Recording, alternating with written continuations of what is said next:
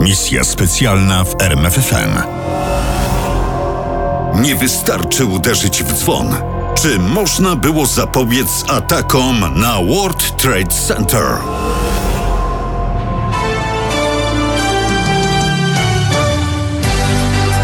Punktualnie 15, trzecie po południu, jak przed chwilą informowaliśmy, płonie nowojorski wieżowiec World Trade Center. Ja powtórzę te informacje. Yy, Te informacje badała telewizja CNN. W budynek na wysokości 21 piętra uderzył samolot. Był to prawdopodobnie pasażerski Boeing. Na razie nie wiadomo, czy ktoś zginął. Wciąż czekamy na świeże informacje. Podamy je na pewno jeszcze w tych wiadomościach. Przerażony, ale i zdumiony świat zatrzymał się w pół kroku. Jeszcze nie opadły emocje, a już pojawiły się pytania, czy tej tragedii dało się uniknąć. Czy można było przewidzieć nieprzewidywalne? Jeśli ktoś to miał zrobić, to tylko służby specjalne, czyli wywiad. Tymczasem wywiad Stanów Zjednoczonych już od kilku lat pogrążony był w kryzysie. Z perspektywy 2001 roku klęska wywiadu jest nieunikniona, Napisał w raporcie agencji CIA Russell Towers. a my siedzimy spokojnie w leżakach na Titaniku. To aż nazbyt wymowne porównanie pokazuje, jaka przyszłość czeka CIA, jeśli nie zmieni. No właśnie czego? Struktur, organizacji pracy, szkolenia? Kryzys drążył CIA co najmniej od lata 1997 roku, co przyznał ówczesny szef agencji George Tenet. Staliśmy wtedy na granicy bankructwa, a Wydział Tajnych Operacji pogrążył się w chaosie. I to nie było zdanie odosobnione. Weteran agencji Richard Helms narzekał, że Stany Zjednoczone nie potrafią już prowadzić służby szpiegowskie. Inny szanowany oficer twierdził, że CIA straciło zaufanie polityków i wojska. A przewodniczący Komitetu Wywiadowczego w Izbie Reprezentantów, Porter Gass, ostrzegał. Mówił, że wywiad nie istnieje tylko na potrzeby zimnej wojny. A wszędzie czają się nieprzyjemne niespodzianki. Niespodzianka nadeszła w maju 98 roku.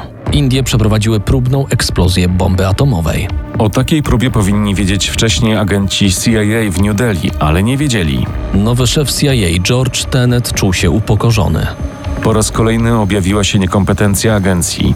Autor historii CIA Tim Winner pisał: Próby jądrowe obnażyły nieudolność wywiadu, nieumiejętność czytania zdjęć, nieumiejętność pisania jasnych raportów, nieumiejętność myślenia i rozumienia. Mary McCarthy, dyrektor do spraw wywiadu w Radzie Bezpieczeństwa Narodowego, pisała w raporcie. rośnie prawdopodobieństwo katastrofalnej porażki systemu ostrzegania. Na koniec, chyba tylko po to, żeby pobudzić ludzi do działania, dodała niczym Cassandra. Nadciąga katastrofa.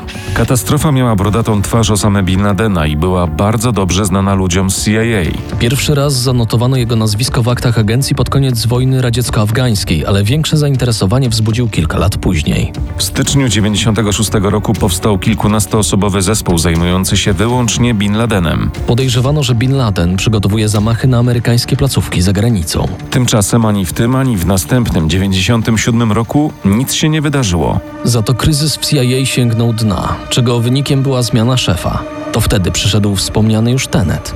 George Tenet był piątym dyrektorem agencji w ciągu ostatnich sześciu lat. Nie sposób uniknąć zawirowań, zamętu, kiedy na szczycie dochodzi do tylu zmian. Stwierdził Frederick Hitz, generalny inspektor CIA. Człowiek się zastanawia, kto tym wszystkim kieruje. Tenet próbował posprzątać, ale na porządki, zwłaszcza w instytucjach wywiadowczych, potrzeba czasu. Na przykład wyszkolenie dobrego agenta terenowego trwa 5, a niekiedy nawet 7 lat. A jeśli założymy, że przeciwnik przygotowuje się do ataku, czas na szkolenie, można powiedzieć, liczy się podwójnie. Kolejna przykra niespodzianka spadła na CIA 7 sierpnia 1998 roku. Minęła 5.30 czasu waszyngtońskiego, kiedy prezydenta Williama Clintona obudził telefon. Przepraszam, panie prezydencie, że obudziłem, ale mam do przekazania bardzo złą wiadomość. W Nairobi i w Dar es Salaam przeprowadzono zamachy bombowe na nasze ambasady. Są ofiary. Później Clinton dowiedział się, że w stolicy Kenii, Nairobi, zginęło około 200 Kenijczyków. 4000 osób było rannych. W Tanzanii ofiar naliczono znacznie mniej 11 zabitych i 85 rannych. Oczywiście szybko okazało się, że za tymi zamachami stoi Bin Laden. Już następnego dnia Tenet zameldował prezydentowi, że Bin Laden przebywa w obozie pod Kostem w Afganistanie. 12 dni później operujące na Morzu Arabskim okręty amerykańskie wystrzeliły pociski samosterujące, które bez trudu odnalazły obóz i go zniszczyły. Cóż z tego jednak, skoro Bin Ladena w nim nie było? odnaleziono go szybko i obserwowano. Czasami za pomocą tradycyjnych technik wywiadowczych, to znaczy doczepiając mu ogon, czasami za pomocą satelity. Kilka razy, o czym pewnie nie wiedział, był o włos od śmierci, ale za każdym razem szef CIA Tenet nie pozwalał na atak. Dlaczego? Przecież analitycy CIA zidentyfikowali cel. I w tym paradoksalnie leżał problem. Był to czas, kiedy trwała natowska interwencja w Serbii, a samoloty amerykańskie bombardowały Belgrad. Jedną z ofiar nalotów była ambasada chińska, błędnie zidentyfikowana przez CIA jako budynek dyrekcji zaopatrzenia wojskowego. Nikt już nie zaufał analizie celów wykonanej przez CIA Prestiż agencji naprawdę był niewiarygodnie niski. i paraliżował jej działania. Tim Weiner w książce Dziedzictwo Popiołów pisze, że w 1999 roku CIA niejednokrotnie miało Bin Ladena na celu, ale Tenet się bał. Dlaczego? Głównie chodziło o obawę przed dużą liczbą przypadkowych ofiar. Bin Laden nie miał takich skrupułów. Wybiła 9.30 rano 12 października 2000 roku, kiedy niszczyciel USS Cole zacumował przy nabrzeżu w Adenie. Godzinę później rozpoczęto tankowanie paliwa. Dokładnie 48 minut później do lewej burty okrętu podpłynęła mała motorówka. Na pokładzie było dwóch ludzi. Pozdrawiali marynarzy, coś krzycząc i machając do nich rękami. Gdy podpłynęli pod samą burtę, nagle, zupełnie niespodziewanie, motorówka eksplodowała. Nad portem w Adenie wzbiła się kula ognia. Zginęło 17 marynarzy, rannych naliczono 39. Eksplozja wybiła w burcie dziurę o średnicy 12 metrów. Kiedy później w stoczni zabrano się za jej łatanie, wydano na ten zabieg 250 milionów dolarów. Co się stało? Czy był to wypadek, czy może zamach? Agenci FBI nie wykluczali żadnej z tych możliwości, ale żeby mieć pewność, należało wszcząć śledztwo. Jedynym podejrzanym była Al-Kaida. W styczniu George Tenet poinformował nowego prezydenta George'a Busha Jr. o rosnącym zagrożeniu ze strony Al-Kaidy. Czy CIA jest w stanie zabić tego... Tu prezydent chciał dodać jakieś niecenzuralne określenie, ale pohamował się i spokojnie, już bez wyraźnych emocji, dokończył. tego człowieka? Tak, panie prezydencie. No więc dlaczego jeszcze tego nie zrobiliście? Tenet nie chciał i nie mógł wprowadzić Busha w szczegóły dotychczasowych nieudanych akcji, powiedział więc krótko. Myślę, że śmierć Bin Ladena nie rozwiązałaby problemu. Rok 2001, pierwszy rok nowego wieku, a zarazem pierwszy rok prezydentury George'a Busha, zapowiadał się bardzo, naprawdę bardzo pesymistycznie. W styczniu 2001 James Simon, dyrektor administracyjny CIA, mówił, że zbliża się dzień, w którym prezydent i kongres będą musieli wytłumaczyć narodowi, dlaczego katastrofa, którą można było przewidzieć, nie została przewidziana. Wówczas w CIA pracowało aż 17 tysięcy ludzi. Większość z nich gapiła się w monitory komputerów w centrali. Pisał historyk CIA Tim Weiner. Oczekiwanie od nich, że obronią Stany Zjednoczone przed atakiem było przejawem w najlepszym razie nieuzasadnionej wiary. Uczciwie trzeba jednak dodać, że i ze strony prezydenta nie było wielkiego zainteresowania tematem Al-Kaidy.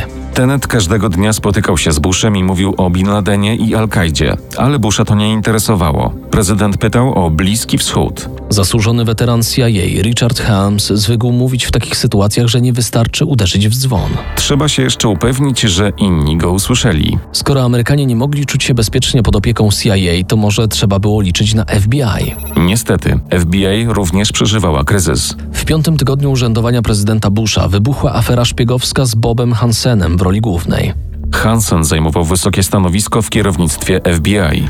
Miał więc dostęp do wielu ważnych informacji, które za wysoką opłatą przekazywał Rosji. W trakcie śledztwa okazało się, że dla Moskwy pracował od 22 lat. Zaczynał jeszcze w czasach zimnej wojny. Afera Hansena podłamała morale szefa FBI Louisa Fricha.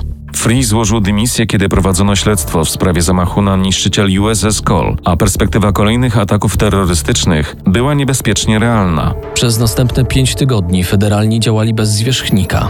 To musiało odbić się na jakości pracy. 17 sierpnia 2001 roku Katrin Kaiser, agentka FBI o 20-letnim stażu, odebrała telefon. Dzwonił agent specjalny Harry Summit z Minneapolis. Znali się. Trafiłem wczoraj na podejrzanego Algierczyka. Miał nieważną wizę. Harry, ja nie mam czasu się tym zajmować. Posłuchaj, bo to może być ważne. Ja tego Algierczyka wylegitymowałem i sprawdziłem. Okazało się, że facet szkolił się na pilota w szkole prowadzonej przez mojego kolegę z wojska.